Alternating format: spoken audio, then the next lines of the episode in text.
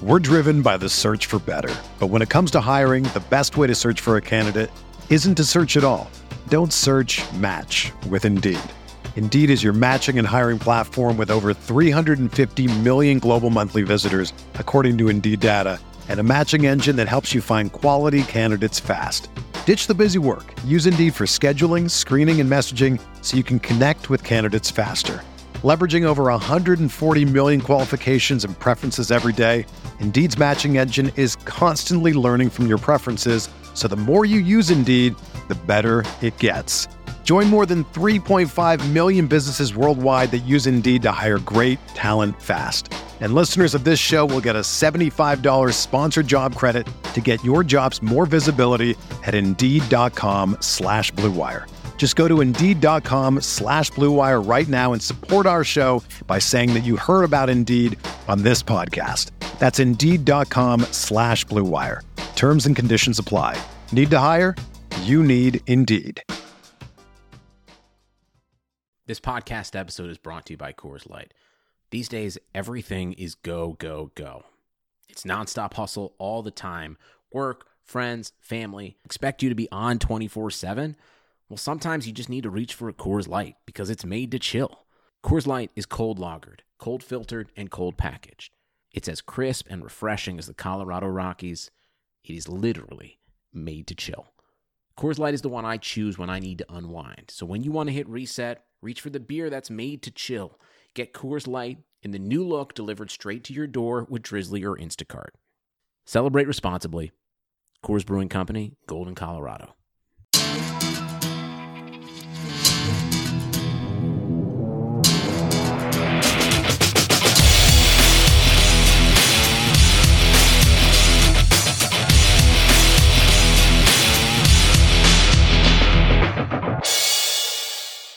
Hey guys, welcome to a very happy Guilty as Charged podcast. This is Tyler, and joining me on this fine Brady free day are Jason and Steven. How are you guys feeling after the first wave of free agency? Great, fantastic, uh, awesome. Are there any more words? Stupendous. All of those words, all of the above. Wow. Great, guys. All right, well, let's get right more? into it. The big one that didn't, I don't know. Here's the big one that didn't happen. Let's talk about that. Tom Brady has chosen tax free irrelevance in Tampa Bay. My favorite part. Thankfully, yes, absolutely. I- actually thank Gisele and his kids apparently because or Mark Wahlberg or whatever kept him on the East Coast because apparently that was a big part of his decision. His deal is reportedly for thirty million dollars a year guaranteed. So uh, I mean, gee, Is he it- didn't take a discount. I thought that. Uh, Wait, thought wait, that wait. happening. Tom Brady didn't take a discount? No. It's incredible. I am shocked. Unbelievable. Yeah, I'm a little shocked. so selfish. I'm just what I want to talk to you guys about about this in particular because it's very we made it very clear we don't want this to happen. We've talked about it for weeks now. We don't we did not want Tom Brady to join the Chargers. It was really close to happening. I was a little nervous there. How how the hell did this get so close? Why did the Chargers even consider this? this was bad. When I woke up, when I woke up the other day and it said that he was officially done with New England, I was terrified. Mm-hmm. And then you add into the you add into the mix the Ryan Tannehill extension a couple days ago. Like, I was so nervous that it was going to happen. That the Chargers were going to go from Philip Rivers to Tom Brady and be stuck with no cap space. Like, it was so. Just it had me. I was so stressed all day yesterday, just on my phone checking it out and and updating Twitter, and it was just not a good day um, from Tom Brady's standpoint, from a football standpoint, like it makes sense why he would consider the Chargers because he's never pl- like we know he loves the slot guys, and he's never had a slot guy like Keenan Allen. He's never had a running back like Austin Ekeler. Like I'm sorry, James White, he's not even close to Austin Ekeler. So from his standpoint, it makes sense why he would consider the Chargers. Um, but yeah, like you were saying, he just ultimately chose to stay on the East Coast and, and go to Tampa Bay. I honestly cannot believe that he picked Tampa Bay. I was 90% sure he was going to go to the Chargers. Like just from what I was from what I was seeing and then you look at the roster talent and then you look at like just where the more popular team is. Like say what you will about the Chargers and the lack of fans. They're in LA. And the Buccaneers are in Tampa Bay, and they've been a pretty bad franchise for forever. They've even had report like they've had their struggles with getting fans into the stadium as well. I know it's not as reported, and nobody talks about them moving to London, but you know, like they struggle as well to bring fans in. I'm surprised he picked Tampa Bay. I really am. Like I was 90% sure he was going to be a Charger. The moment that he said he was leaving New England officially and like the second I saw that it was between the Chargers and Buccaneers, I was like, God, crap. He's a. Uh, I'm gonna get some bad news in about 20 minutes here. That's how I felt. Yeah. And my yeah. phone died somewhere in the middle of all of it, and I was freaking out. I was like, "Oh my god, oh my god!" I was so sure that when I plugged my phone back in, it was gonna have bad news for me. And um, look, people that wanted Tom Brady, and I saw some people that like completely just went off Twitter, and I, they haven't been back on Twitter since because we didn't get Tom Brady. Look, I get, I kind of get. I don't get it, but I kind of understand why you he would bring a winning culture. I get it. He's a winning quarterback. He's won so many Super Bowls. He understands how rosters are built. He would have roster control. So I kind of get why you would want Brady here. And even from Telesco's viewpoint, I kind of get it. But I just think it was the stupidest thing ever to try to go get him for 30 million plus a year. I just sure, they he builds you a winning culture. We don't have Chris Harris on the team. You don't have Bryan Bulaga.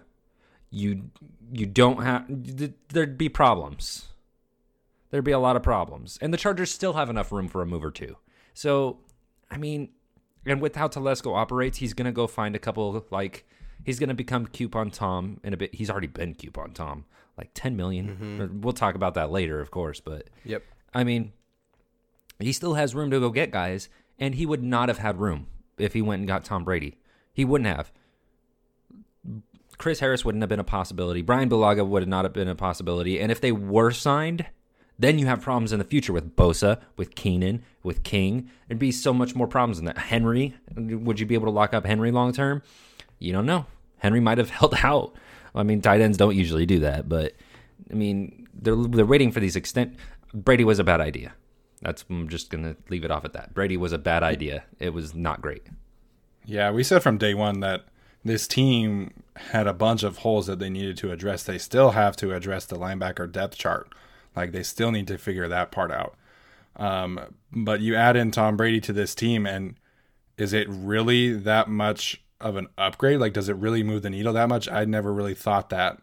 And you have the Super Bowl champs in the division. The Broncos have an, a very improving team with their franchise quarterback Drew Lock. Even the Raiders have done some really great things, adding Cory Littleton and you know shoring up that defense. And so you're gonna be in a really tough division. And is Tom Brady with the Chargers roster from last year really enough to really put you as the favorite in the division, let alone the conference? I never really felt like it was. And so, like Jason saying, to me, it just never really made sense from the Chargers standpoint. Like I said, it made sense why Tom Brady was considering them.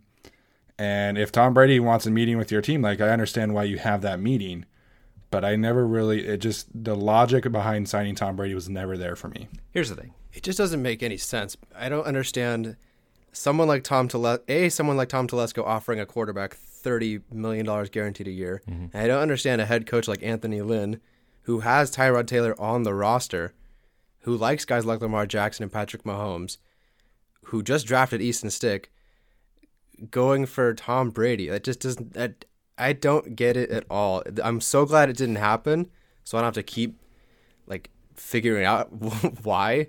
Yeah. But it just doesn't make any sense to me. I have I have no idea. People say it's ownership, and that almost seems like the right answer because I can't come up with an answer for anything else. Well, it kind of seems that way because Anthony Lynn is wanted a mobile quarterback. Tom Telesco has said that he agrees with Anthony Lynn that he wants to go get Anthony Lynn's guy. That's the reason they extended Anthony Lynn. Anthony Lynn, you're finally getting your guy. So we'll extend you, and now you can put in. I don't get it. I really don't. Um, and so I, I have to think it was ownership, which would have been a whole new problem because then Huge your coach problem. is unhappy, your GM is unhappy. It's what's happening to the Redskins all the time over there. The the the sorry, the owner wants to come in, make a decision, and then the coach gets pissed off, and now you have Jay Gruden getting fired because he is a big old mess. So. Mm-hmm And it's just bad when you have ownership, GM coach problems. I mean, even GM coach problems because that's when you get Bill O'Brien or it's uh, not great.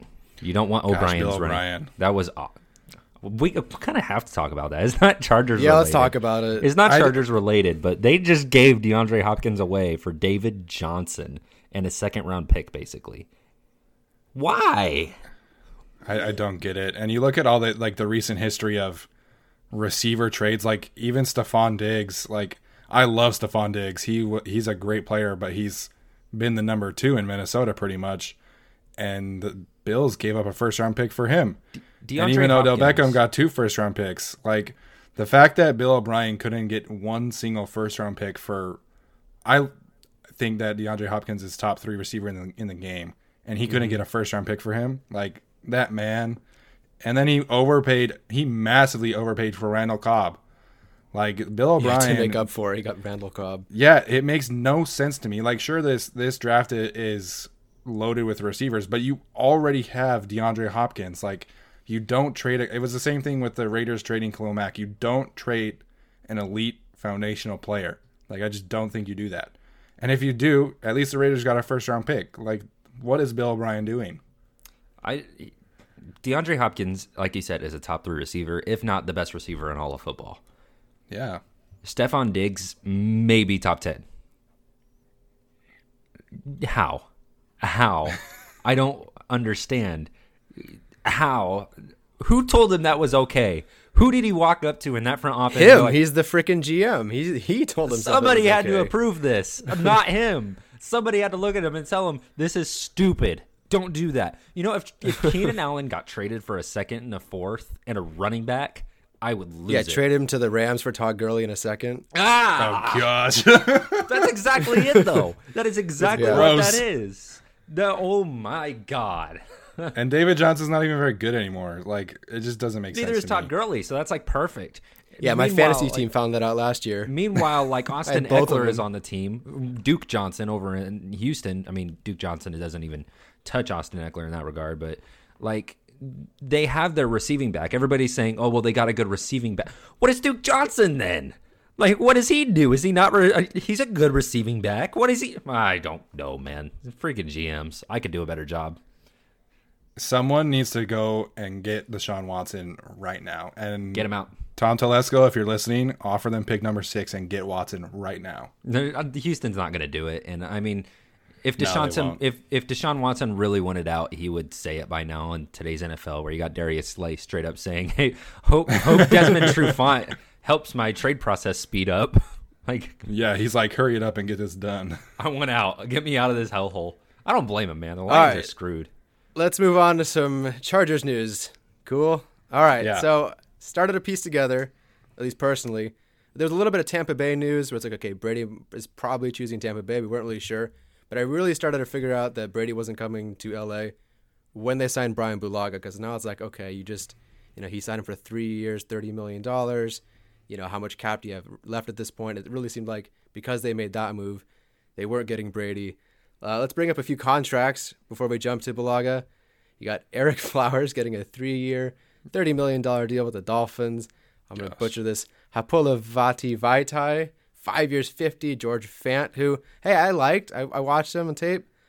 He's nice, but geez, three years, thirty. And then Jack Conklin, more expected, the market setter, not really market setter, but the highest paid, three years, forty-two mil. But I mean, they got Bulaga for like the same price as Fant. That's ridiculous. How did It's a how did. Tom Telesco pull this off? Bulaga Steal. is maybe twice the player that Fant is. Is the thing here? Yeah. or that Big V is. So I mean, the fact that he got Bulaga for ten million a year is insane to me. Like, you not only is he, I mean, Bulaga is a little bit older, but he he's had his moments where in his career where he's been an elite pass protector. When he's healthy, he is an elite pass protector. I mm-hmm. thought right when they announced that they got Bulaga, I was like, all right, what are we looking at? Like 15 mil a season? Like, what is that what we're going for? 10. 10. And the same Yeah. thing happened with Chris Harris. I was like, all right, what do we get him? Like 16? Was that what we're going for? No, 10. Another ten. Unreal. Unreal. Yeah, the three for thirty. That's incredible value, and and that's just been the theme of the offseason. Um, I did see that Pro Football Focus had him as the 15th highest graded offensive tackle in the season last year. So I think Sam Tevi was like 70th. So it really is a massive upgrade. Like, you know, Pro Football Focus isn't the end all be all for determining how good a player is, but mm-hmm.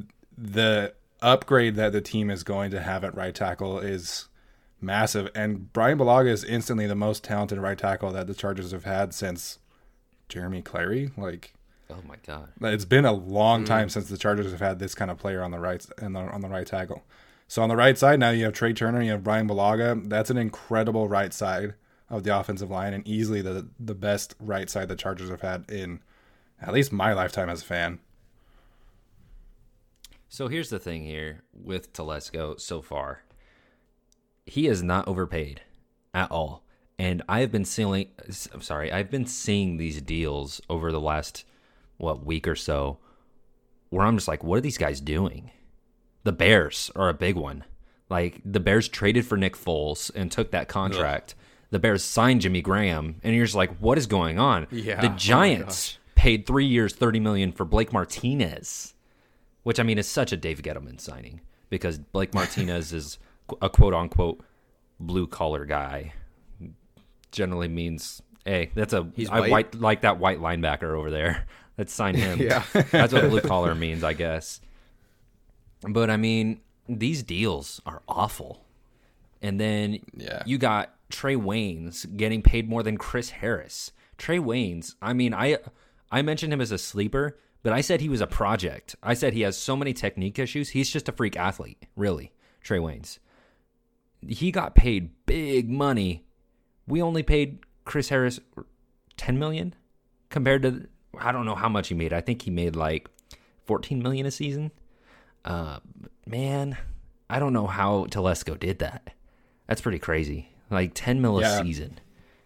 There were a lot of, uh, you know, just the Twitter outrage crowd was was out and well yesterday, and you know, first of all, the Chargers were kind of handicapped on Brady's decision, so they couldn't have made any moves before yesterday. Not that and they would have. Not that they would have either, but I'm just saying, like, you're waiting because you don't know how much cap space you're going to have because of Tom Brady's right. decision. Right. And then you know that Tom Telesco, we have seven years of evidence of what Tom Telesco values. And that's you wait, you let people set the market, you let these people overpay for George Fant and for Trae Waynes, and then you go get the guys who are valuable and who will still be a really big upgrade. And, you know, a lot of people will point to Jack Conklin, but Conklin's been pretty inconsistent. I'm a big fan of his, but, you know, I would rather have Bulaga at three for 30 than Conklin for three for 45 or whatever he signed. So if you're getting uh, a player that's on an equivalent scale of talent, you know, give me the value play. Give me Chris Harris. Give me Jack Con or give me Bryan Bulaga, excuse me, and give me Linval Joseph. Like those are all great value signings. Right, and I think the the key there is value. And I was having a conversation about this the other day. You don't pay your front office to go make splash signings. You pay your front office to find value, not overpay, and build a successful team. You don't find success by giving Jimmy Graham and Nick Foles a bunch of money. You don't. Mm-mm. You you find success by going and finding Casey Hayward and Bryan Bulaga, who both came from the Packers. Thank you, Green Bay. Yes. That's that's where you that's where you make your money as a GM is you don't panic, you don't overpay, you find your value and you move forward with that. And Man, they almost overpaid for one though. I'll tell you what, they almost overpaid oh, big time for Tom Brady. So Tom Telesco doesn't deserve all the praise here, man. Tom Brady saved us a little bit. Tom Brady yeah, saved the Chargers uh, uh, quite a bit because I almost feel, oh, go for it. Sorry, I and I mean people might not agree with this, but not only would Tom Brady hinder the Chargers' future, I just don't think he's that good anymore. I don't. I watched the tape. I don't even think he's that good. Like if he was a star quarterback still, if he was like the best undisputed quarterback in the league, go get him. Pay him 35 million. I don't care. Like go get him. The thing is, I don't even think Tom Brady is top 12 in the league anymore. And so, I mean, I, I just didn't want it. I didn't want it. The Chargers had too many holes to go do that. The Colts, they can go get Philip Rivers because they don't have that many holes. I mean, they need a receiver or two, but they don't have that many holes, so they can go afford Philip Rivers. The Chargers, they they couldn't deal with it anymore. They needed the money to fill holes, and now they have Bryan Bulaga. They have Trai Turner. Trai Turner needs to be involved in this as well because I mean that was a free agency move. Like they went and got their guy in the offseason. They just didn't do it in free agency. They did it like a week prior before the market got too hot. And man, it's been a successful offseason. It might be one he won the offseason out of any team. And I'm looking at all these teams with moves they have made. Uh, the Raiders come pretty close, unfortunately for Raiders us. had a good offseason. Yeah, Yep. the Raiders have had a really good offseason, but I think the Chargers, man, the value is where they've won. They haven't op- overpaid because say what you will about the Raiders offseason, like how good it is, they did overpay for Cory Littleton, and they like they've overpaid for some guys. They went and got Marcus Mariota, uh, which I mean is So weird. that's a win though, because they need the competition there. Carr's a little too comfortable, and he just, you know, he's a good quarterback. I still think Carr kind of gets a little too much too much hate from Chargers fans because he's a Raider. I actually like Derek Carr. Uh, I think he's a really good guy, and I think he's a, an above average quarterback. So I mean, the competition is good. I just think they overpaid a little bit, and I can't think of an instance this offseason. Maybe Linval Joseph, maybe he overpaid a little bit, but I mean, when you look at some of the other like DJ Reader, you're like, okay, I'll take it. Yeah. All right, well, let's talk about Linval Joseph then, since you just brought him up. Yeah, instead of paying him what Reader got, four years, fifty-three million, got a pretty decent, you know, interior defensive lineman in Linval Joseph for two years, seventeen million dollars. I mean, we I kind of thought they would go more for depth at this position, like we talked about before. Sylvester Williams, Damion Square, bring him back, and they still could. I didn't expect. I wouldn't call us a splash, but I certainly didn't expect a Linval Joseph type. But I'm I'm very happy. Yeah, definitely. It was a really good signing, and similar to, I think Brandon Mebane was a, a better starter at his position than Sam Tevi was. But going from Brandon Mebane to Linval Joseph, that's another big upgrade. And we've seen for the last few years, you know, 2018 is, is kind of the outlier, but the Chargers have really struggled to stop the run in the last few years. And, you know, even last year, Joseph had a bit of a down year for his standards, but he was still really scraping around and making plays and just blowing people up. And um, actually watching him, I found my comp for Derrick Brown. I think Derrick Brown's comp is Linval Joseph. So that kind of worked out like that. But Linval Joseph, he's a disruptive force, and that's what the Chargers have not had in a long time at the defensive tackle position. And so this is really going to open up more opportunities for Melvin Ingram and Joey Bosa, Jerry Tillery, Justin Jones to because there's going to be more attention focused on Joseph than there was on Brandon Mebane, and he's a better player. So I love this signing. Yeah, I mean it's a good signing. Um, not the biggest vote of confidence for Jerry Tillery, but uh, I mean they're not bringing back Damion's. Well, I mean they might, but at this point they haven't retained a lot of players. Like a lot of those depth Yeah. pieces, Adrian Phillips, Jaylen Watkins, uh, Damion Square, Sylvester Williams is another one. Sylvester Williams I actually want back just because I kind of dream of some packages where you have Linval Joseph and Sylvester Williams together on that front. It'd be nasty. That'd be nasty. But um, in terms of run defense, not so much a pass rush. Right. But I mean, now you're looking at Justin Jones, Jerry Tillery, and Linval Joseph. So you know, this is interesting. I, I like this. I like this. It's a little. The team looks a lot different right now on paper. That right side of the offensive line and then the interior of the defensive line. Justin Jones made a big leap. Let's hope Jerry Tillery does the same. You can rotate rotate those three guys, and then you can rotate Nwosu with Ingram and Bosa. You know, there's a lot of rotation there on that D line now, and so the trenches, the trenches are looking like a big focus here, and I like it. I like it. I'm really excited. Um, You think they're kind of done with the Cortez Broughton experiment at this point? Nah, I'm sure they'll bring him back. He had a lot of he had a lot of spurts of like where you saw the talent there, and I mean I liked him as a seventh round pickup. So, Broughton, unfortunately, he got mono because he made out with Sam Darnold. But um, you know, Broughton, I I, th- I liked what I saw, especially in the preseason. There, he looked really good. Like it looked like he belonged on an NFL roster. He did not look like he belonged on the field with the th- twos and threes. Like it did not look like he belonged there. It looked like he belonged as a rotational starter. So who knows what we see with Broughton? I mean, Tillery also looked special in the preseason. That didn't work out too well for the regular season. Uh, granted, Tillery did grow a lot in the second half of the season. Well, Yeah. in the last quarter of the season, rather.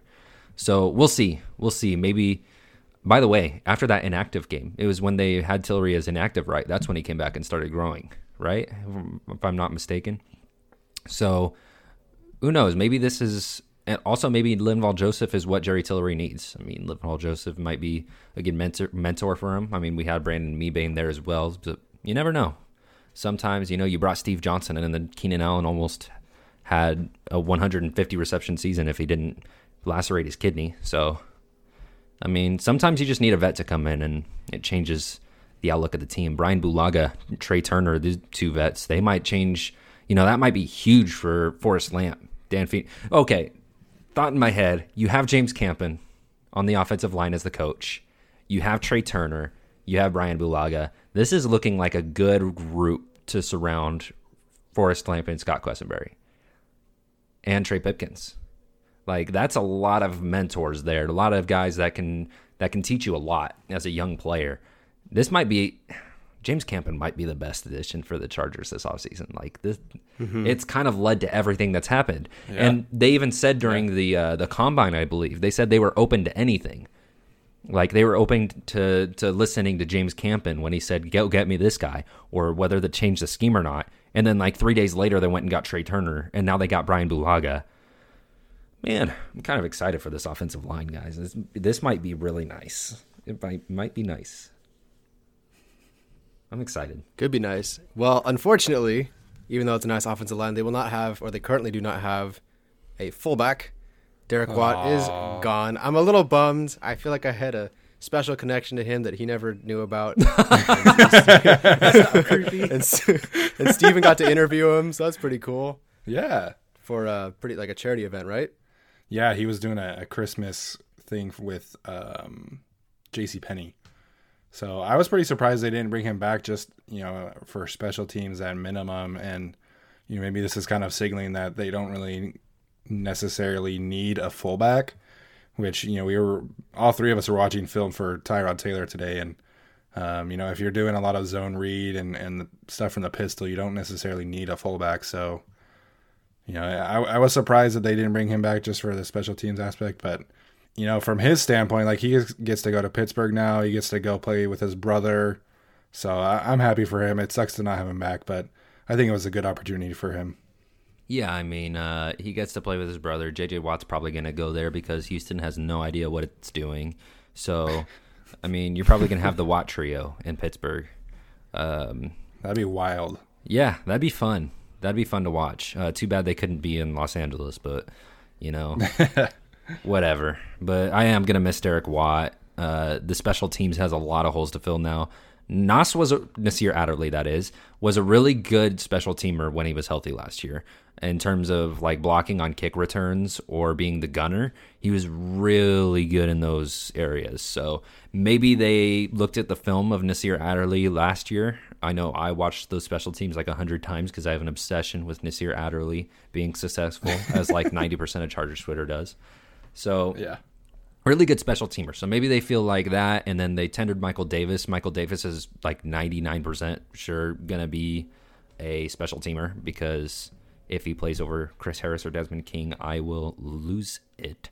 But um, they'll find a way. They'll find a way to get him on the field. So. I mean, maybe they feel like they got something there. It probably means Nick Dzubnar is coming back, so that's fun. That's I was just gonna bring that up, dude. that's oh my gosh. that's great. Yeah, because you can't really rely on Tranquill playing. I mean, you probably should, but if Tranquill's the starting linebacker, then you're probably Mm, not good asking point. him to play too much on special teams. yeah. Or Jeremy Davis maybe helps him out. That's the reason they traded Derek Watt, or not traded. They let go of Derek Watt is because they're like, well, we can bring Derek Watt back, but then our favorite linebacker Nick Dzubnar has to go. So The dude's a cockroach, man. He just won't die. I Maybe they'll bring back. is. Did you see that Kyle Jeez. Emanuel is coming out of retirement? So maybe they'll bring him back. I wouldn't be mad Who's at coming out that. of retirement? Kyle, Kyle Emmanuel. Emanuel. Oh yeah, I wouldn't be That'd mad work. at that. yeah. So I mean, you know, it just it just depends on what happens here over the next few weeks. Uh, but the special teams is definitely something they're going to have to address. And Yeah. I mean, outside of Derek Watt, I wasn't too impressed with the special teams. Like as the return guys, Desmond King took a huge step back. Um, and then you've got the kickoff return has never looked good for the Chargers. That's always been crap. Um, kickoff coverage, punt coverage. We always seem to watch the Chargers implode in key moments, and when you're doing punt coverage. Um, so I don't know. I'm I've been really tired of the Chargers special teams over the last few years. Uh, so we'll see what they do there. Uh, but this does allow the opportunity of more more UDFA's to make the team. You know, Derek Watt not being a key contributor there on their special teams anymore. Um, and they'll probably bring in a you know a new fullback to compete in training camp. But um, with Tyrod Taylor, you you probably don't need a fullback at all. You just don't. Uh, generally, what you do there is you find a more athletic. Well, I mean, yeah, you could probably use a fullback. Look at Baltimore with uh, Lamar Jackson. They got Patrick Ricard out there. I mean, you could you could use a fullback. I just screw you guys for taking Derek Watt away from me. I can't believe this. Stupid Telesco. Worst off season ever. Fire him. Right, because they're cheap. They couldn't bring back their fullback. You he got a pretty good deal though. Three three and a half million a did. half million Solid a year, deal. wasn't it, or Yeah. three and a quarter million? That's pretty good. I'm like that, I'm yeah. happy for him. And I'll probably play more, honestly. Like the Steelers Please use the, play him more. the God. Steelers use their fullback a lot more than the Chargers have, so Especially once Yeah, I- Tyrod I Taylor thi- hits the field, you, we're not going to see a fullback like ever. Yeah, so I think that probably was a big thing for him. Just personally, he probably wanted to play a lot more than he was.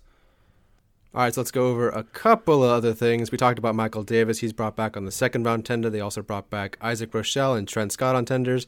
I can see why they retained both of them. They could also just cut them. So, you know, whatever. Davis is really the only really the only guy who's expected to maybe given the oppor- be given the opportunity to start, but I imagine he and Facyson are battling it out with maybe a, like a day 3 pick, undrafted free agent. Yeah, I, I don't think that. I mean, Scott is moving down the depth chart, and like you're saying with Michael Davis, I think he he'll be given the opportunity to battle for a roster spot. Him and, and Facyson, and um, I still think that the position needs more depth. You know, I, I think having Davis or Facyson is fine, but like you know, if you're starting Harris outside, like probably King on the inside, Hayward on the outside. Like if one of them goes down, you know, knock on wood and hope that they don't. But you know, then you're again stuck with Michael Davis or Brandon Facyson starting. So I would still prefer them to add a, a day three corner in the draft. That it's bring some more talent to the position and and better depth. Why would you even put that out there? That they might get hurt. I hate you. I said knock on wood. I don't want like I hate everything that you chose to say right there. Why would you? Okay. Moving on. sorry. Jeez, Jason, you really went sour the last, last couple of minutes. I'm just saying. I'm just saying. I want more depth. Yeah, no, I, definitely. I, I, we can't do this again where we're, we're watching the Chargers roll out Michael Davis and he gets hurt, then he gets suspended. We're praying Facyson makes elite. We can't do that again. That's that Hayward deserves more, unless they're putting Harris on the outside. But I don't, I don't know. What do you, what do you think they're doing with Harris, and what do you think they're doing with He- King? he's really, playing in outside. Harris played almost think so? exclusively outside last season. And I know people are kind of liking to ignore it. So the the argument here Mm-hmm. from a lot of analysts is that Chris Harris is best in the slot. I would agree, but he did play ex- almost exclusively outside last season, right? So I mean, Yeah, it, you could move him back to the slot and then try King outside. I wouldn't know. I think that's a terrible idea because I mean it might work for King, but I mean slot. I mean that's where he's been all all his career, and I mean that change of direction is more King's strength. It's not speed at all. He's a four six guy. Chris Harris is more of a four five guy. So I mean, I don't like King on the outside. I like King on the slot. Like I like we've been saying, we expect King to rebound, especially with Chris Harris and Casey Hayward next to him, because now King is going to get tested a lot. Like they're gonna, they're really gonna try to test Tranquill and King and Kyzir White and Denzel Perryman. Those are the guys they're gonna target. And maybe Rayshawn Jenkins over the middle too. Probably that. So you know that that middle needs to strengthen a lot. I know Rayshawn Jenkins is elite, so we're fine, but I, I feel the need to bring that up every time we talk about Rayshawn Jenkins. I don't know why. I'm kind of salty about it. Like, uh, he's never called Casey Hayward elite, has he? He's called Rayshawn Jenkins elite, though. No, not Derwin James, not Joey Bosa, none of those guys. And Rayshawn Jenkins. Jeez. It's definitely confusing. That was the guy that Anthony Lynn pounded the table for to draft. He was like, Telesco, you draft. Tom, you draft Rayshawn Jenkins. And now that Telesco did, he has to prove a point. I don't know. Elite it's just really curious. Um, I think you, what probably ends up happening is you you know you bring Chris Harris in for the the added versatility that you can have because you could like you know give King ten slots on ten snaps on the outside and you give Harris ten snaps on the inside. And um, like Jason is saying though I'm much more comfortable with Harris on the outside than King on the outside. But I think you could you know say you're playing a team that has a better slot receiver like you know they play Tampa Bay for example this year um, so you can put Harris on Chris Godwin, and and I think that's probably a better matchup than Desmond King. Or if you're playing the Patriots with Julian Edelman, you can put Harris on Julian Edelman instead of Desmond King. So it gives them some extra versatility that they didn't have. Like there was no way you were putting Michael Davis on any elite slot guy. Like that would have been really bad. But now that they now that they have Chris Harris, they can mix it up and, and just add some more versatility and um, you know, maybe you give Nasir Adderley some some snaps on the outside too. So, you know, it's just another playmaker, and, and really what they needed uh, was just more talent on the outside. They needed more talent in the cornerback room to go alongside Casey Hayward. So, uh, you know, a lot of fans were kind of hoping Desmond Trufant was was signing over here, but at the end of the day, it's more talent, and that is definitely a plus. I just like that he hates the Raiders, or he, he squandered the Raiders and picked a picked a cheaper deal for the Chargers. Yeah, love that. That was my favorite. And then all the Raiders fans were mad, and all the Broncos fans are mad, and I just love it. And all the Chiefs, you know, the Chiefs. Every time a uh, corner is on the market, they're like, "Chiefs, Chiefs, come to the Chiefs, and play with Patrick Mahomes on a discount." Why does everybody assume why does everybody assume that their team is going to be the one where this free agent takes a discount? Like, hey, take a take a discount to come play with Patrick Mahomes, or hey, Tom they Brady. They have to. They're going to pay Mahomes a ridiculous amount of money soon, right? Or yeah. Tom Brady, take a discount to play behind our crap put together line. That that's a great idea. Um, but talking about Chris Harris a little bit more here, you just, I mean, this secondary, it almost makes me drool. like, yes. get Simmons. Like when Steven was just talking about it for a second, where he's like, "You got Chris Harris and Desmond King and Casey Hayward," I was like, "Oh my god!" And it, it gave me chills. And, and Derwin, and you got Derwin and elite Rayshawn Jenkins patrolling the middle of the field. So I mean, it's beautiful. In I mean, yeah. now now that you don't have to compensate for you know a, a, bad corner opposite of Hayward, you can blitz King more. You can blitz Derwin more. You can blitz Rayshawn and hope crap sticks or you know it's just you know if you throw crap at the wall enough it'll stick at some point right? Jesus. You've been bored huh? wow. You've been bored in quarantine huh? But that's an interesting thing that tyler's bringing up is the simmons at six because you know the lions are wanting to trade darius slay. So you know a lot of people are pointing to them uh, drafting simmons which they totally could. You know they totally could add isaiah simmons but if they trade Slay, they still need a cornerback. So I think Jeffrey Okudah is still is in play there. But then you have the possibility, like, say they take Simmons and Jeffrey Okudah is sitting there at six. Like, my God. Like, you put, you swap Desmond King out, Chris Harris in the slot, and Okudah yep. on the outside. Like, oh my God, that would be so much fun. It's all irrelevant because Jordan Love is getting drafted at six. So. None of it We'll matters. see because it seems like their plan B is Tyrod Taylor, and that's I'm pretty excited that's for that plan to be honest. Fine with me. So this yeah, is another totally. thing that's been announced uh, today. We've got a lot of stuff today. Like this stuff yeah, went busy down. Day. Busy, busy day. Tyrod Taylor, the 2020 QB for the Chargers. Now, there were some kind of skeptics out there that were saying it's a smokescreen. They want the Panthers to release Cam Newton because they want the Panthers to believe the Chargers aren't interested. I can kind of buy that. Sure. Like the Chargers are saying, we're not serious about Cam Newton. We're not going to go get him. So the Panthers are like, well, we have no suitors, so we'll just release him. Then the Chargers go sign Newton for the cheap, way cheaper than his $21 million deal or whatever. And then they have Cam Newton, which I mean, I think at this point, I mean, I've been, I'm pro Cam Newton, but I like Tyrod Taylor more. Like, I'm okay with going and getting Cam Newton, but I would kind of rather roll with, into the season with Tyrod Taylor and draft a rookie than to go sign Cam Newton, have Tyrod as a backup, and take uh, an offensive tackle at six. I, I would rather take a quarterback at six. And I know everybody's getting like real hyped up about Isaiah Simmons and Jeff Okudah. And I mean, I get it. I'm really hyped about that. Like, if either of those guys got drafted, I would be so happy. You don't understand. But I would feel more comfortable. I wouldn't be as excited, granted, but I would be more comfortable with drafting a QB at six, whether it's Love, whether it's Herbert, and uh, whether it's Tua Tagovailoa. I I mean I would I would feel more comfortable knowing the future of the franchise is on the roster and not still Yeah. somewhere out in Yeah. the middle of space in limbo. So I mean, I still am QB at six. I want a rookie QB at six.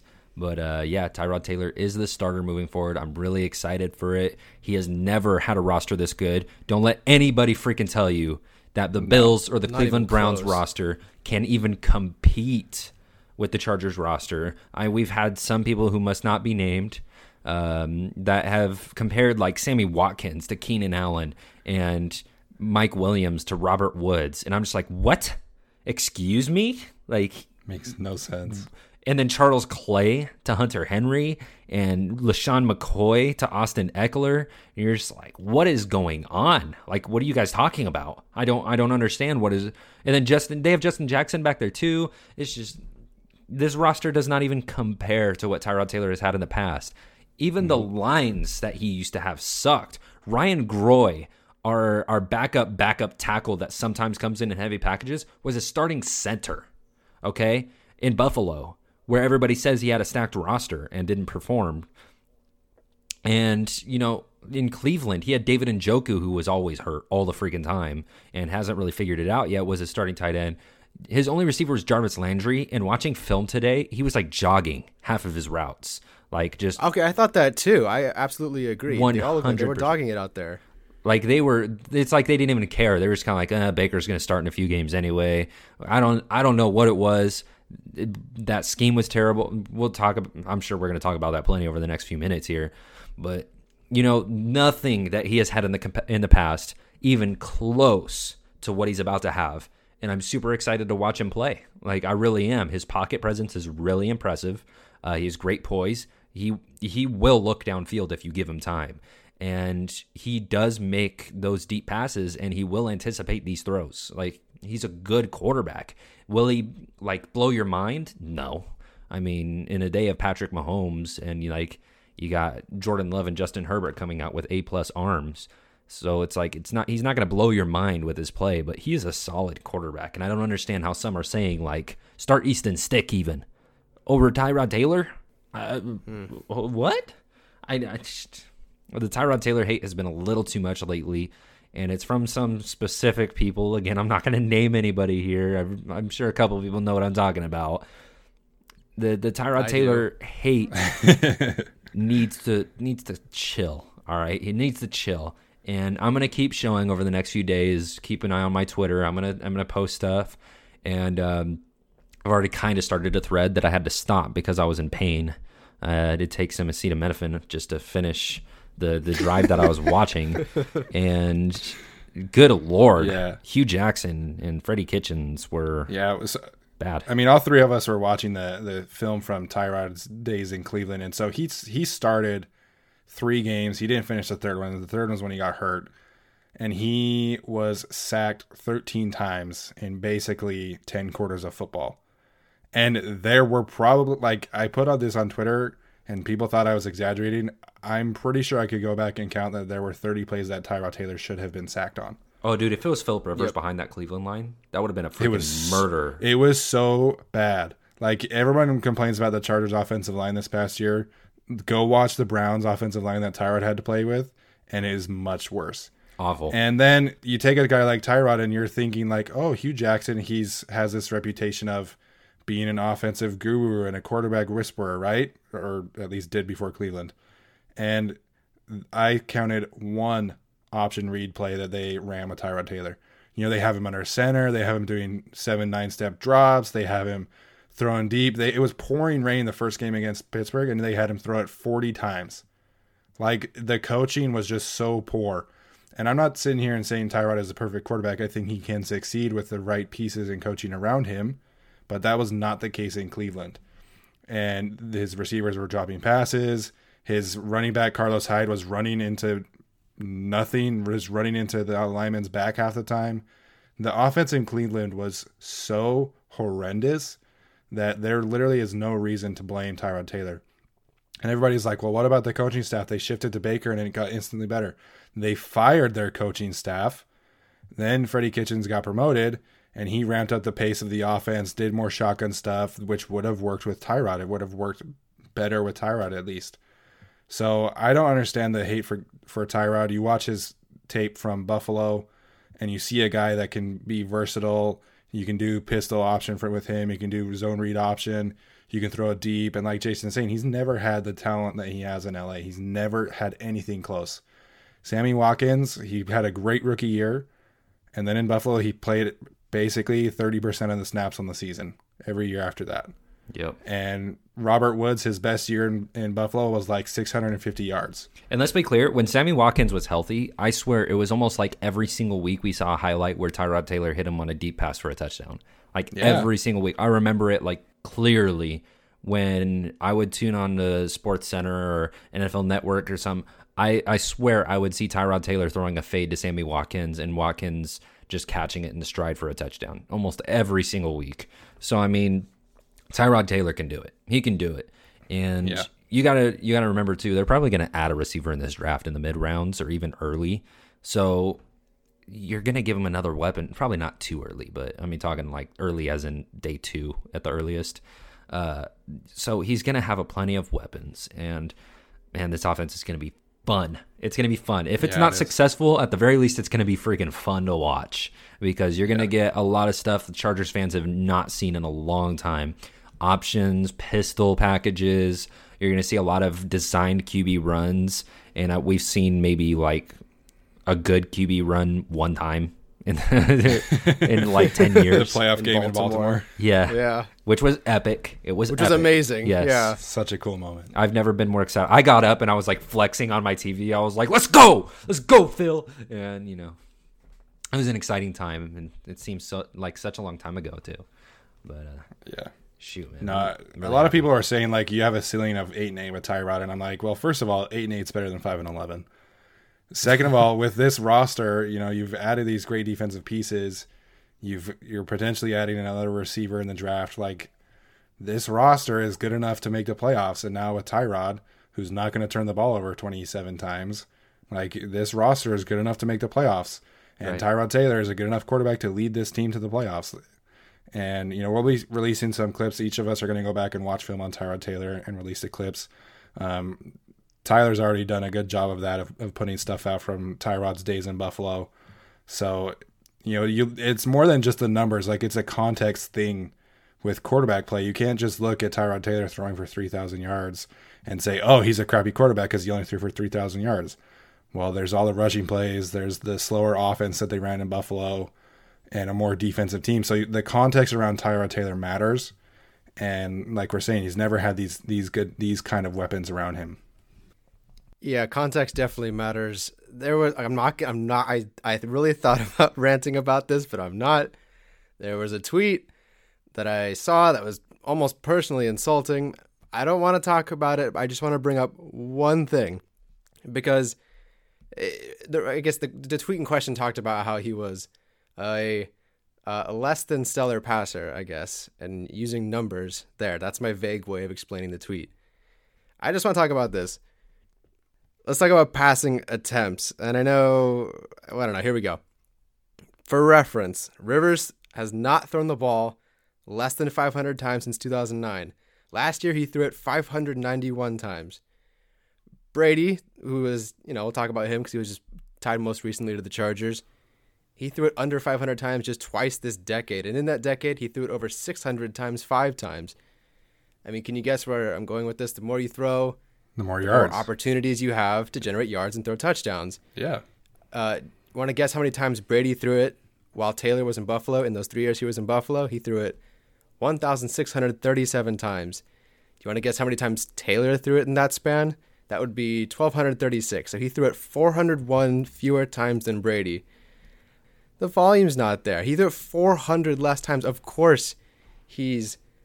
I can't talk about the tweet, so I'm just saying he. Of course, he's lower than those. He's low, or what am I trying to say? He's not putting up the numbers that the other guys are. Yes, exactly. And I just don't think that's entirely comparable. And you also have to include rushing yards. There, that's my way of getting around that tweet without talking about it. But that was just, I just don't get it. I, I don't get it. I don't know. I'm I'm done talking about it because I'll just go on a full rant. Well, it's also important to point out in this in the majority of Tyrod's time that he was in Buffalo, Rex Ryan was the head coach. Yeah. And Rex Ryan, what does he like to do? He likes to run the ball 45 times a game, play defense, shorten the clock, and so you're not giving Tyrod the the pace of play that he probably needs in order to succeed. So um, with Anthony Lynn there, once he got promoted to offensive coordinator, like the pace ramped up. They did more zone read options and things like that. So, and then you had Sean McDermott, who never really had faith in him for whatever reason, because apparently Nathan Peterman was better. Which I never my understood God. that. And so it's so funny when Charger fans bring up like, "Oh, he got benched for Nathan Peterman." Yeah, and then what happened? We all watched what happened. We Yes, all was watched the six interceptions in the first half of that game. So And then and then I kind of got scared though. And then I kind of got scared because they brought Tyrod Taylor back in in the second half. And Yeah. then, like the very Yeah. first drive he was in, he was like driving it down the field. I was like, "Oh." And, and that was back in the days where we would pull Chargers all the time. So the quote unquote pull a Chargers. I know everybody remembers that. That was fun. So I mean, it's like when you when you, man, I can't believe they. I was so mad at Buffalo, by the way, when they did Taylor like that. I was like, "Are you kidding Yeah. me?" Like Taylor was uh-huh. dragging that offense. It was like he had that offense on his back, and he was trudging up Mount Everest in the freezing cold, snowing Buffalo weather. And as this as this coach poked him with a stick, and it was just like the second they pulled him out and put in their guy, that guy went out and threw five picks in one half, and the Chargers were murdering that team. And it wasn't just the Yeah. quarterback; those receivers didn't want. One of the corners retired after that game or during the game. I think that was a different game though. that was yeah, that was I think Oh, that's was a right. That different was that was that was the season after. Okay, Yeah, the former Colts corner. What's his name? Vontae Vontae Davis. Thank you. anyways th- the chargers destroyed that team and you know their offensive line was getting destroyed their receivers were getting smacked desmond king was going off casey hayward had two picks and it was just oh man that game was It was a massacre. it was brutal and joey bosa and melvin ingram were terrorizing both taylor and peterman but then P- taylor walks back in in the second half and they look like a competent football team and they put up 24 freaking points. And it's just like, man, I don't know how you can put it any better than that. Right there. That game is the perfect description of how much Tyrod Taylor carried that team. Yeah, and then you talk about then you talk about him as just the kind of person he is and kind of competitor he is. Like he got benched for Nathan Peterman, and then he took the team to the playoffs. Mm-hmm. Yep. And he, like if you're talking about playoff droughts, like the Buffalo Bills had an extremely I don't remember exactly how long it was, but they were, were had a very long playoff drought, and Tyrod Taylor is the one who ended that. And so like you guys that are talking negatively about Tyrod Taylor, like you can talk about him all you want, but I mean that has to count for something. Like the amount of competitive nature and drive that he has has to count for something. And if it was Josh Allen on the roster and they had benched him for Josh Allen, but like that would make sense. But benching him for Nathan Peterman, I never understood that. That was a And it- crap move. Right, and they were five and four before that game. Yeah, it's not like they were 0 and 7 or something like that. Like it didn't make any sense. Like, it's kind of like Bill O'Brien against DeAndre Hopkins. Don't let your personal vendetta against a player just because you don't like him affect your coaching, man. And that was just a piss poor move. to to bench Tyrod Taylor to bring in Nathan Peterman when he obviously was not ready. Like that No. was just awful. That would be that would be equivalent to kind of like benching Philip Rivers for Easton Stick last year, just because you like Easton Stick more because you can run the football. Like, good God, like, I don't get it, man. Like, I'm I'm really happy that Tyrod Taylor is a starter because he's been through a lot and he's played with a lot of crap rosters, and he finally gets a chance to say to just relax and say, "This is my team. I'm going in here and I'm going to show what I can do with a talented roster, a talented defense, and I hope he kills it. I really do. Yeah. Will he kill it? I don't know. I think he will, but uh, I hope he does. He's at least set up to kill it. The coaches believe in him. The roster's there for him. They built a line for him. They're gonna get him a receiver. It's the first time he's finally got an entire organization behind him, and maybe there's a draft pick behind him, sure. But they've at least got full faith in him that he's going, and they're, and they're paying him, you know, a little bit. So that's great. But they've they've finally all behind him for the first time ever in his career, and I'm really excited to see where that goes. Wouldn't it be kind of cool if they just set? I mean, I'm advocating for QB at six. Wouldn't it be kind of cool if they just said, "Nah, screw it. Tyrod's our guy," and just built Go up for it. I'm all built up it. an offense around him? I th- I mean, a lot of Chargers fans would be pissed off. I think it'd be kind of cool. I mean, Yeah. I think that'd be kind of awesome. Like, give him Andrew Thomas at six or Tristan Wirfs, and give him Jalen Reagor or Brandon Aiyuk or KJ Hamler, and just say, "Here's the keys," and just floor it. That'd be cool. Yeah, if it doesn't work, he's done in a year. I mean, I mean, the Bills, the Bills in the years that he played there, they won a lot of games. Like they established the culture for the future. So starting Tyrod Taylor for the next two or three years, like it's not the worst thing. It's not the worst idea in the world. And there's this notion that you have to take a quarterback at six because it's the, you know, you're never going to be at high again, is what people are saying. And I get Right. it. I think that the smart decision, quarterback wise, is to take a quarterback at six because that's the way that this draft is set up. But you take you take Isaiah Simmons, you take Okudah, you take Tristan Wirfs or Jedrick Wills or somebody. You build up this roster for the next three years to go for it with Tyrod, and then in 2021 you say, you know what, we're going to draft a quarterback this year. Like that's Jamie fine. Like yeah, like that would be a really good thing. So like there are worse ways to go about playing the quarterback position than with Tyrod Taylor. And with this roster, you know, you don't need a Patrick Mahomes, a Philip Rivers. Like obviously if Patrick Mahomes were on this roster, like that would be fantastic. I love Patrick Mahomes. He's the MVP. So but you don't need an elite quarterback with this roster is what I'm saying to succeed. Like Tyrod can take this team to 10, 11 wins and make the playoffs and make a run at uh, you know, a really successful postseason.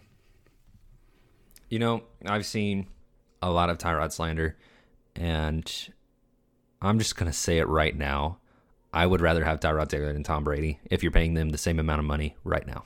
I, I would rather have Tyrod. Ooh. If you're paying, if yeah. If you're paying them- I, I would too. let's say in theory you're paying them both 10 million, impossible. But let's say you're paying Tyrod Taylor 10 million and you're paying Tom Brady 10 million. I think Tyrod Taylor's a better quarterback right now. That's just my th- that's that's my thought on it. I watched Tom Brady last season. I didn't think he was that good.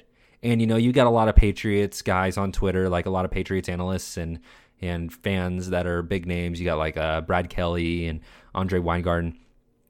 I mean, they're they're very pro Brady. They're trying to defend Brady, and they they show some good clips on it. But man, you pull up a game on Tom Brady in the last four games last season, that was bad.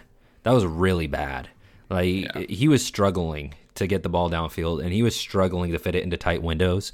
And his last throw as a Patriot was a pick six, and it was just an awful read. It didn't have a lot of zip on it, and I mean, I mean, I'm sorry, but there was more reasons than just thirty million dollars that I didn't want Tom Brady on the Chargers.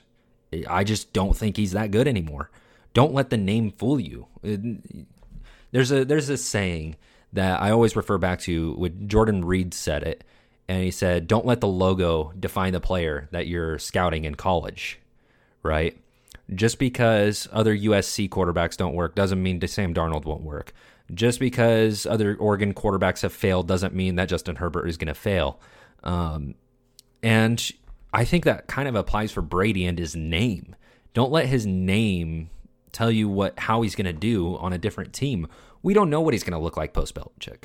We don't. We don't know how he's going to look with different receivers, different styles. He like he's never had a Mike Evans where the guy completely relies on 50-50 balls really. You know, Randy Moss was not a guy that relied on a 50-50 ball. He had a full arsenal at his disposal. Wes Welker was a separator, Julian Edelman a separator. You know, these guys are not Chris Godwin and Mike Evans are not like the receivers Brady has really worked with in the past. Chris Godwin, I would say, is a little closer to what he's worked with, but Mike Evans, I don't know. OJ Simpson, dude, kind of sucks to be honest. So, I mean, Uh, OJ Howard, you mean? oh, sorry, not OJ. I was gonna say, like, did I say OJ. Simpson? Yeah. Yeah. Well, he sucks too, so that fits. if the glove fits, then Oh he my sucks. gosh. So we'll leave that in because that guy sucks too. Jason went there. OJ Howard. We'll, we won't leave that in. Maybe we will. I, I, OJ Howard is Oh, not even close. that in. OJ Howard. top is You can't leave an OJ person. Simpson talking there. But even even OJ Howard's kind of sucks at this point. I mean, he hasn't shown anything. And so you don't know what you're going to get with Tom Brady in Tampa Bay. You don't know what you're going to No. get in Los Angeles. I mean, Keenan Allen's a lot closer to what the guys I mentioned, like Edelman and Welker. But I mean, you just don't know. And I don't want a guy that's going to have to rely on the those little in routes and option routes all the way down the field at this point of his career because he just doesn't have the zip to fit it into those tight windows anymore. You know, Keenan Allen really excels at getting in between the linebackers, getting a ball into a tight window, and somehow getting yards out of it. That's that's Keenan Allen's forte. And so, then if he can't get those tight window throws anymore, then I just I don't understand the fit there uh, in terms of him as a player. I, I think I would rather have Tyrod extend plays, allow Keenan Allen to find space. You know, you you put Tyrod Taylor in there and you have him scramble around and have Keenan find space. Keenan is a genius. You know, his Yeah, route running is talked about all the time. He's one of the smartest receivers in the football. In the football. In the football. he's one of the smartest receivers in the NFL, and he always knows where to go. There's he always finds the gap. You know, he's really good at the option routes of do I go out or do I go in? Uh, do I turn up field? Do I stop right here? He's so good at it. And if you pair that up with Tyrod's ability to to manipulate the pocket and get out of trouble, you're going to see a lot of really good connections between Tyrod Taylor and Keenan Allen. I'm telling you guys, Keenan Allen is going to have so many plays where he runs a crosser, realizes that Tyrod's escaping, and then turns it around and takes it in between a corner and a safety for a big gain. It's going to happen like a dozen times. I'm telling you. It it's such a perfect match, him and Tyrod Taylor. And then you add Mike Williams to it. We saw what Tyrod Taylor can do with Mike Williams in the preseason.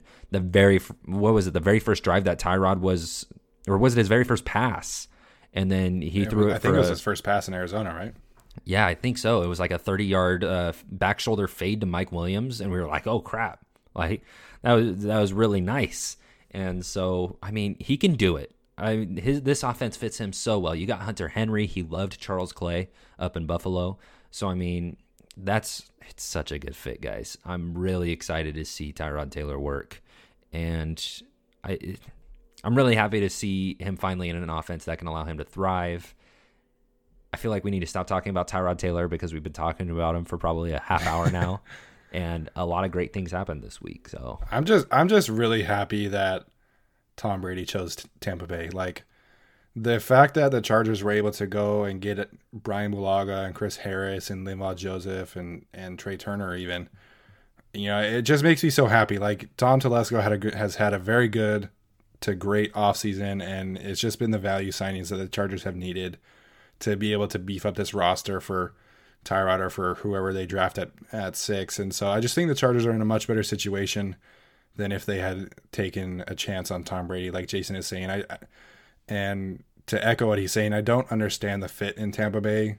Like I know he wants to be closer to New York, but you know Tom Brady has made such a living at playing the quick game and getting the ball out so fast and being so smart and and dinking and dunking. That's not really what Bruce Arians wants to do.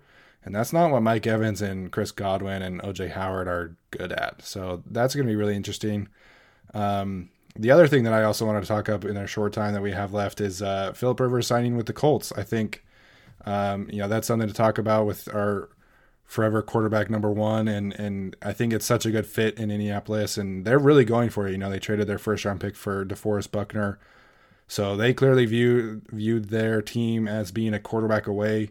And uh, Philip Rivers, you know, he's going to have a good opportunity to go there and win some games for them. It's perfect. I'm so, I'm so glad he's going there. It's easy. That was the easiest bet of the offseason Yeah. where a player was going to go. So I'm happy to see him with, you know, some something that he wants because he left for his own reasons as well. You know, with coaches that know him in a city, you know, that's used to pretty good quarterback play for the last 20 years. So I'm excited for him, and I'm glad that, like you mentioned with Tom Brady, I'm glad they didn't sign him because it, to me that just feels like a total slap in the face to Rivers. And the, you know, the way they handled the way they handled his departure this whole time, no problem. I think they did a fine job. They let him go, respected his wishes. You know, they've given him weapons in the past, whatnot. But to just say, you know what, I don't think you were much of a winner. We're gonna go get another winner who, who's 43. You know, so it's not like it's a youth thing or a mobility thing. We just want a winner, and you weren't one. And I mean, technically, Rivers wasn't a winner. He didn't win a Super Bowl, but that just seems like such a slap in the face. I'm so glad they didn't go and get Brady. So another key thing here is the Colts don't have a number 13 pick anymore. They don't have a first round pick. Yeah, that's a good point. So uh, Takes them out of the Jordan Love sweepstakes. and the Raiders are probably out. They have Derek Carr and Marcus Mariota. I doubt they want to add a rookie to that mix in the first round. That would just be weird. Uh, Chicago, uh, I Yeah, because they got Foles. so it's so weird. The the fact that their quarterback competition is going to be Mitch Trubisky and Nick Foles, like it's there's no way that's going to end well. Oh, that's so funny. Um, but then you've got the Panthers have Teddy Bridgewater that they just paid big money for. So I mean, the only teams you really got to compete with anymore are like Miami and Cincinnati, and so I mean, you might see Jordan Love fall in this draft. You might see Justin Herbert fall in this draft Totally. don't none, neither of those guys might be taken in the top 15 anymore because everybody went and overpaid for a quarterback or traded for a quarterback. Cam Newton is still on the market. Man, there's a lot of options here. And, you know, who knows? Maybe Cam Newton is still on the market. Maybe he's released at that point. And, you know, if you don't get your guy, you go, go get Cam Newton. I would rather have Tyrod. But, I mean, if that's the route they want to go, then Cam Newton is available. That's an option on the table. Um, it is a little weird that they ordered a physical for Cam Newton, by the way, that they requested a physical from the Panthers and then said, no, we're good. That might mean something is still wrong with Cam Newton's ankle or shoulder that might have failed a physical there. so, totally. because I think it was like six hours earlier, they had requested a physical along with the New England Patriots. And then, you know, six hours later, the Chargers were like, nope, we're out. We don't want a veteran quarterback. We're good with Tyrod Taylor. So that's interesting. That is definitely interesting. But uh, Well, like you said, they might just be smoke screening so they can cut them and then take them. yeah, I mean, it might be the case. And like I said, I'm I'm more of a Tyrod Taylor and a QB at six fan. But if you want to go the route of taking Cam Newton and building an offense around him, then I I'm okay with it. I'm okay with it. I'm not a huge fan of it. I like I said, I'm love at six has kind of been my thing all all off season. So I mean, I I would feel kind of empty there, but I'm I'm I'm okay with Cam Newton. But Yeah, it's you know Daniel Popper tweeted out that the Chargers have around nine million dollars in cap space left. Um, they well they have more than that, but they have to sign the draft picks and stuff like that. Um, so I don't know if Cam Newton would take nine million dollars for a couple years to to maybe do you know kind of a, rejuvenate his career. Um, but that does leave the Chargers with some good space to maybe go sign someone, uh, maybe like a Jason Peters or or someone like a cheap linebacker type deal where they can take a, a swing at a, a, a cheap veteran. But that also means that they have space to sign to bring back Adrian Phillips or Damion Square and some other guys like that. So it'll be really interesting to see where the team sits in the next few days after uh, free agency kind of wraps up. Yeah, I figure that's how they'll close everything out. I think Adrian Phillips last year, and maybe Trevor Williams too. They took a they took a couple days into free agency to bring those guys back, and I'd imagine that's the same. I'm kind of still surprised Adrian Phillips hasn't found a market. Like last year, he had a problem finding a market, and this offseason, no one's really picked him up. So it's kind of interesting. not a lot of teams run the scheme the Chargers do. I mean, you got the Falcons. New Orleans has Chauncey Gardner Johnson to play that role. And so, like, Jets have Brian Poole, and they run a completely different scheme. So, Adrian Phillips is a very scheme specific player. He's homegrown, and that's why he's so good, is because he understands the system and the coaches so well. He understands the team. So, I mean, would you would you call Adrian Phillips like a really talented player? Because I wouldn't. I wouldn't say he's like this ultra talented player. I, I wouldn't say talented, but I'd say he's very versatile. He's very versatile and he's very smart. And the reason he's very versatile and smart is because he's been with this scheme for a long time. So I mean, if Atlanta inquired about him, I could see Atlanta liking him. I could see Seattle liking him. But in terms of like just the overall market around, I can't really see him fitting another team the way he fits with the Chargers. So I mean, Telesco might be doing what he did last season and just saying like, you see, no other teams like they're not gonna they're not gonna have you here as this borderline starting player. And the Chargers would have him as a borderline starter player. I mean, he basically is a starter based on his snaps. So I think that's why you still aren't seeing Adrian Phillips. He's kind of testing the market. You know, he he's seeing a lot of really small offers, and if he's seeing so, small offers, he's just going to choose to stay with the Chargers. Maybe the Chargers are just letting him go because they want Nasir Adderley to play that spot as he prepares to take over for the elite safety, Rayshawn Jenkins. Um, maybe maybe they actually want Rayshawn Jenkins to play that role, and they want Nasir Adderley to back, be back there. You know, maybe when they're talking about Rayshawn Jenkins being a breakout candidate, they're talking about as a dime linebacker and not as a free safety because he sucks at free safety. So, you know, Rayshawn Jenkins. I, you know, I don't have anything against Rayshawn Jenkins. I, have I've bagged on him a lot today, but um, I actually like his skill set. I just think he's in the wrong position, and that's kind of that's kind of been my problem. Is they think he's an elite player at free safety. They think he's a breakout player at free safety he's not a very rangy player and he's not a very good run support free safety because his tackling in space is not ideal at all. It, it kind of he you know he reminds me of his Tre Boston. I think I've mentioned this before. He does remind me of Tre Boston, uh, where he can occasionally give you those good reads where he'll jump up and get a pick, or it'll be a bad throw and he'll take advantage of it. Uh, but his, his he's just not a free safety, and um, I think he should play the nickelbacker spot that Adrian Phillips plays, and I think Nas should be back there. And that's not just because I like Nas and like I like his skill set. I genuinely think that's purely what Nasir can do. I think that his his spot, I think he was born for that role. It looked like that in the preseason too. I mean, he barely had any practice and he came out there and just balled out and looked like he could go sideline to sideline in a heartbeat. And Rayshawn Jenkins, I actually like him close to the line of scrimmage. I think he's a good player. You guys remember when they brought him sometimes up in Baltimore when they played Baltimore. They brought him up into the linebacker spot sometimes when they wanted yeah. to put like Jaleel or Derwin James back there at free safety, and he looked good in that role. And so I like Rayshawn Jenkins closer to the line of scrimmage. They I think they played it a little bit with him when one of the safeties got injured. I don't remember who. I think it was against Detroit when Adrian Phillips got hurt. Um, I can't remember, or was it Roger Teamer? I can't remember which one, but they did bring him up for like a one quarter of a game where he played strong safety, and he looked he looked good there. He he looks good at strong safety, and when he's closer into the box, so that's I'm not I don't hate Rayshawn Jenkins. I just think it's kind of funny because they really think he's an elite player at free safety, and I don't see it. I don't see it. I think he can be an elite player because he's an amazing athlete. He really is. I don't know if you guys seen his vertical jumps and like he can he can run pretty fast in a straight. He has some good uh, change of direction, not so much straight line speed. So I mean, I like him close to the line of scrimmage for those reasons. You know, if you have a good vertical and you have good change of direction, you're perfect for the for the strong safety spot or for the nickel backer spot.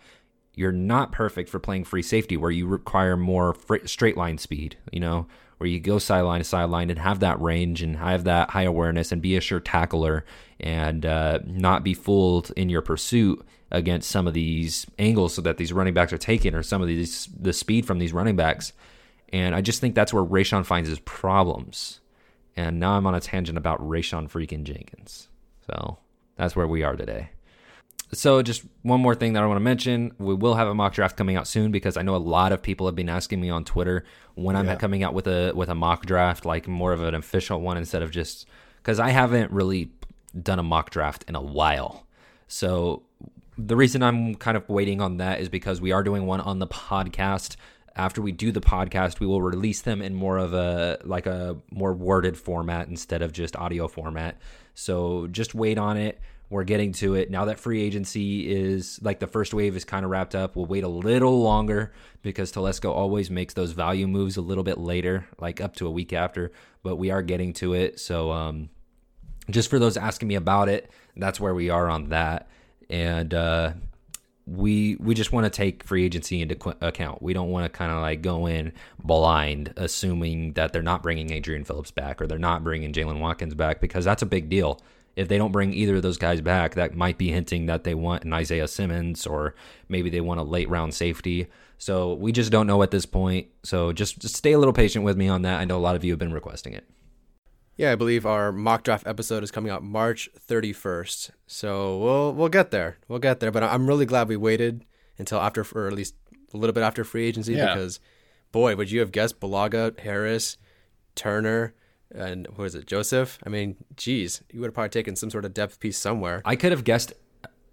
I could have guessed any right tackle, but Bulaga specifically, no. And I would definitely did not expect Chris Harris. That came out No, of that was nowhere to shocker. me. That was like, that was like three hours before the move was made. I like I saw something on Twitter, and then I got a text, and then that was me figuring out that they were interested. And then I saw a tweet about an hour after that that I shared showing that it was between the Eagles and the uh, the Chargers between for who was getting Harris, and the Raiders were also included in that in that run out. And I was just like, even at that point, I was still in shock. I was like, oh my god, they're really trying to get Chris Harris, and I still didn't think it was going to happen. And so that all happened within the span of like a three hours where I found out they were interested in Chris Harris. I found out that they were actually going and making bids. I found out they were one of the front runners, and then they got him, and I was just like, "Holy hell! Wow, just wow!" Yeah, that one was the, the surprise of the day. I think we saw the writing on the wall with a, a defensive tackle signing and a right tackle signing. But you know, Chris Harris, I, we all like the fit and we all like the addition, but the the fit on the outside wasn't necessarily something that would have pointed to him uh, necessarily coming to the Chargers. But it was it was definitely a a great signing. Um, I do also want to bring up that we are closer to 1,000 followers on Twitter. Um, we are going to do an Austin Ekeler jersey giveaway once that happens. Um, Tyler has posted the details about that on his own personal account, and I believe he has that pinned to his profile. So you can always go back and, and look at that. But basically, if you're listening and you haven't done this already, leave us a positive review on wherever the platform that you listen to us and screenshot that and either tweet it to us or Facebook it to us. And then uh, that counts as your entry for an Austin Ekeler jersey giveaway. It's free and it's an easy chance at uh, potentially winning a jersey of your choosing of, of a great player. And let me just clarify because I've seen this a couple of times. Please don't, in particularly in my tweet, don't just comment a positive review of, as a Twitter post. Like Yeah. actually go and make a positive review on Apple Podcasts or whatever. Screenshot that review. Um, I know I think Apple Podcast takes a little bit uh, to process their reviews or whatever. So if it doesn't show up, that's fine. Just screenshot that you actually did it and comment with that, and uh, that's it. And you're you're entered to win. Yeah. And even if you have already done a review, um, go back and find your review and screenshot that review. Um, I don't think Apple Podcast Apple Podcast would let you submit a second one anyway. So um, if you have already given us a review, first of all, thank you. Uh, second of all, you're, you're still eligible for the giveaway. Just screenshot that review you've, already done and, send it to us. And then we're also doing our Patreon giveaway. You can find the Patreon link in the Twitter handle, podcast, whatever. Um, not really sure what jersey everybody's going to want. We were intending it for to be a big free agent signing. You have a lot to pick from. I just don't know how many people want a Bulaga or Joseph or, or Harris jersey. So I don't know. I guess you can just pick. And we can get another Austin Ekeler one if you want. I don't care. It's it, if you win, you pick whatever you want. Yeah. So make sure you follow us on Twitter. We are getting close to a thousand followers, so make sure you do that. and become eligible for the giveaways. And then um, we do appreciate any Patreon supporters out there. Um, we've done some Q and A's and we've done some uh, twenty dollar features out there recently. So we do want to give you guys a shout out. We really appreciate that support. And we are getting draft grades out really soon. I mean, it's not my grades, it's Stephen and Jason's grades, but we will get those out soon to people at the 10 and $20 tiers. If you'd like those, please join. Stephen and Jason, where can they find you on Twitter? So my personal Twitter account is Stephen I. Hagland. Um, I do handle the podcast account, which is GAC Podcast 17, um, but feel free to follow me on either one of those. You can find me at Centauri13 on Twitter, at GAC Podcast 17 on Instagram, and hashtag love at six and hashtag Telesco is dope.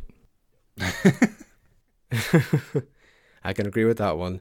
Uh, everybody stay safe out there. Get your toilet paper, get your pasta and rice or whatever. Uh, this is Tyler. You can find me at Tyler J. Shoon, or you can find us on Facebook. Just search Guilty as Charged Podcast. Uh, follow us, leave us a recommendation. I guess Facebook does recommendations instead of reviews, whatever. Leave one of those. You can follow me on Facebook too if you want. Um, yeah, like I said, everybody stay safe. Enjoy the rest of your week, and I'll see you next time. This is the story of the one. As head of maintenance at a concert hall, he knows the show must always go on. That's why he works behind the scenes, ensuring every light is working, the HVAC is humming, and his facility shines. With Grainger's supplies and solutions for every challenge he faces, plus 24 7 customer support, his venue never misses a beat. Call click grainger.com or just stop by. Grainger, for the ones who get it done.